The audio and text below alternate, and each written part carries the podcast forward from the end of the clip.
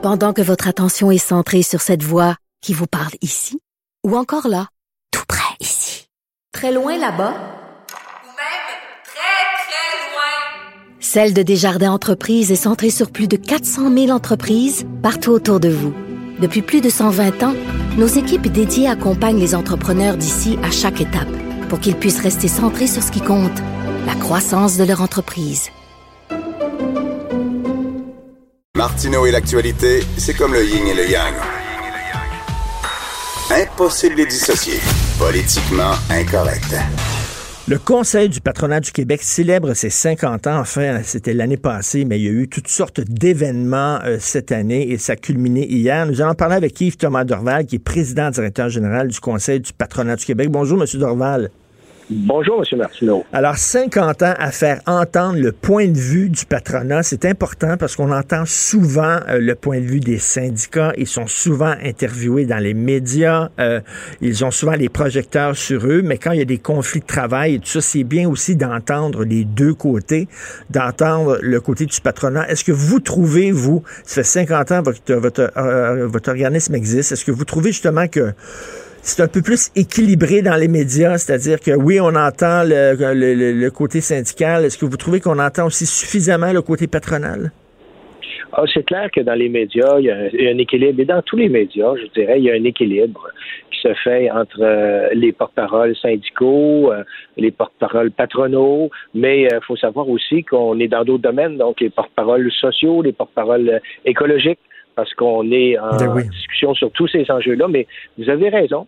Euh, il y a, il y a une et ça c'est la beauté de la création du CPQ il y a 50 ans, c'est qu'il y avait à ce moment-là un décompte, il y avait 500 associations sectorielles d'employeurs au Québec et il n'y avait aucun porte-parole qui regroupait tous ces employeurs-là pour être en mesure d'intervenir, surtout sur des sujets transversaux, que ce soit les questions de relations de travail, de main-d'œuvre, les questions, les grands défis publics, la fiscalité, l'environnement, etc. Donc, euh, vraiment, euh, ça a été en soi la création du CPQ, puis j'étais pas là à ce moment-là, donc je rends hommage à ceux qui l'ont créé. Euh, j'étais au Québec, mais j'étais pas au patronat. Alors, euh, je rends hommage à ceux qui l'ont créé. D'ailleurs, le, le, président fondateur euh, du CPQ est décédé en septembre l'année dernière, en C'était qui? C'était M. Charles Perrault, okay. qui était président d'une compagnie qui s'appelait les Orgues Casavant. Ben oui, ben oui, on, qui, connaît ça. Voilà. Et, voilà. euh, mais comment, comment est financé le Conseil du patronat du Québec? Ce sont les entreprises elles-mêmes, euh, les, les, les, différents organismes qui représentent les, les entrepreneurs, euh, le patronat qui finance le CPQ? Oui, euh, 75% du financement vient des cotisations. Donc, on a deux types de membres. Des membres associatifs, ce sont l'ensemble des associations sectorielles qu'on peut retrouver au Québec dans les ressources naturelles, euh, manufacturiers, services, qui, euh, elles, représentent 70 000 employeurs. Donc, on représente par l'entremise de ces associations-là 70 000 employeurs. Notre financement vient légèrement des associations parce qu'elles n'ont pas des moyens. Elles doivent elles-mêmes aller chercher après l'argent. Et ce sont des employeurs, les deux, le deuxième catégorie de membres, ce sont les employeurs corporatifs. Mais là, attention, c'est majoritairement des entreprises, mais ce ne sont pas que des entreprises du genre public, euh, c'est-à-dire privé euh, ou côté la bourse, etc. Il y a des employeurs de toute nature. Il y a des coopératives, il y a des employeurs même du secteur communautaire euh, qui sont membres chez nous parce qu'on représente des employeurs d'abord et avant tout.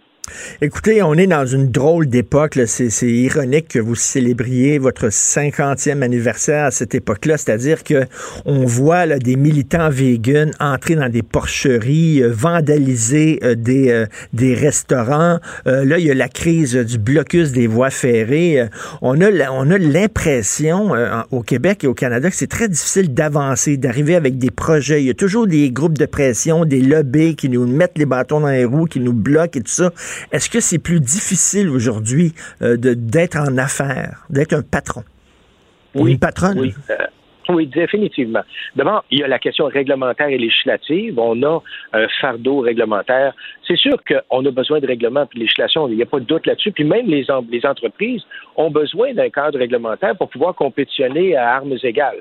Sinon, il y en aurait qui joueraient pas avec les mêmes règles du jeu en termes de responsabilité sociale, etc. Donc, il y aurait toujours des, comme on retrouve dans n'importe quel groupe euh, de la société, il y aurait des extrémistes. Donc, c'est important Hmm. d'avoir des lois, des règlements pour encadrer un peu, euh, la, la- la- je dirais, le, le- le monde des affaires. Cependant, on a au Québec, en Amérique du Nord, parce que là, si on se compare à, à l'Europe, par exemple, on n'est pas nécessairement désavantagé, mais quand on regarde euh, en Amérique du Nord, au Québec, on a un fardeau réglementaire beaucoup plus lourd que les autres. Et euh, ça, ça amène beaucoup de difficultés pour les employeurs. Maintenant, comme Mhm. vous le dites, quand on arrive avec des projets, surtout des projets d'envergure, il n'y a pas de projet qui a aucune externalité négative. Il n'y en a pas. Ça, ça n'existe pas. Euh, des projets, il, y aura des externalités négatives et les promoteurs doivent également trouver des externalités positives en plus grand nombre que négatives et trouver des façons de mitiger, hein, de, réduire, euh, si c'est pas éliminer, euh, les, risques ou les externalités négatives. Mais au Québec, c'est clair. Je dirais au Canada aussi, là, Mhm. c'est rendu extrêmement Extrêmement difficile. Ça se de- demander, on va-tu pouvoir avoir des gros projets d'envergure? On dirait qu'il va toujours avoir des gens qui vont bloquer ces projets-là.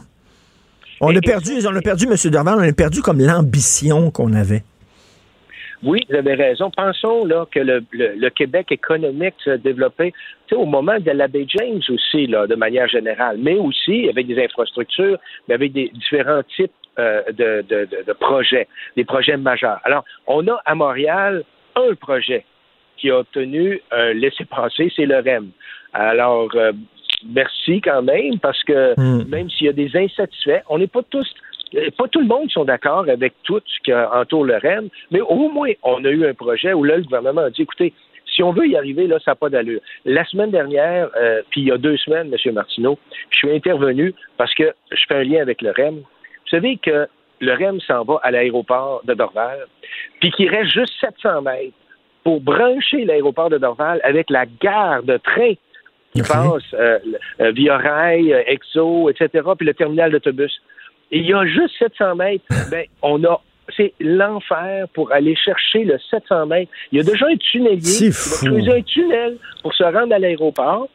Puis on, le tunnelier, il va falloir qu'il sorte de toute façon à un moment donné. Il reste juste 700 mètres à brancher. Puis là, ça ferait vraiment un réseau interconnecté. On, on parle d'intermodalité, là.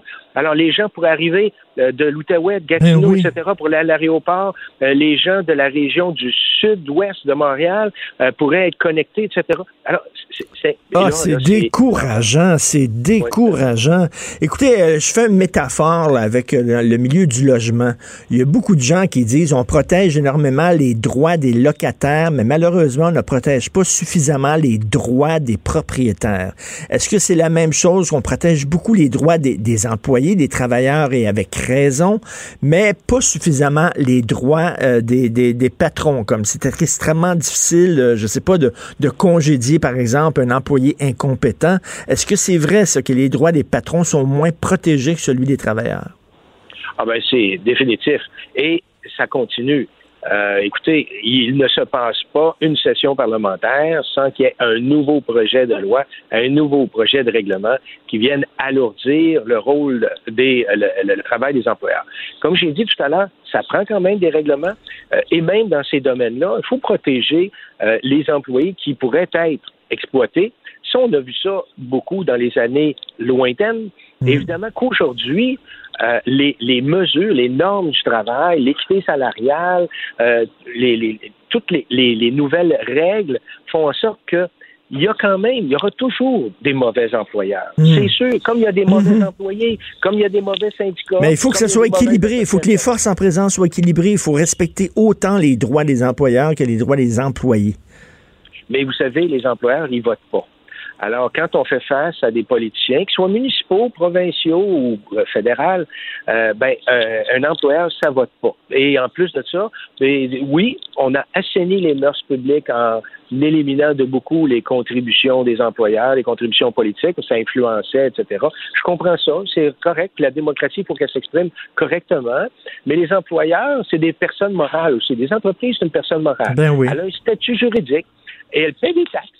Mais elle n'a pas le droit de représentation parce qu'elle vote pas. Alors, c'est sûr qu'un euh, un législateur, quel qu'il soit, il y aura toujours des partis d'opposition qui vont vouloir aller chercher aussi euh, des électeurs qui n'ont pas voté pour le parti en place. Donc, il y aura toujours une force énorme pour faire en sorte que le citoyen voteur, donc les travailleurs, par exemple, vont avoir davantage de protection que les employeurs.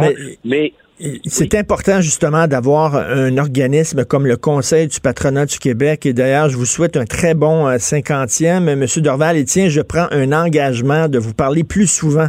Euh, c'est intéressant d'avoir le point de vue du patronat. On l'entend trop peu, je trouve, dans certains médias. Donc, euh, merci et bon cinquantième, Monsieur Dorval. Merci à vous. Merci. je serai toujours disponible. OK, merci. On va se parler, Yves Thomas Dorval.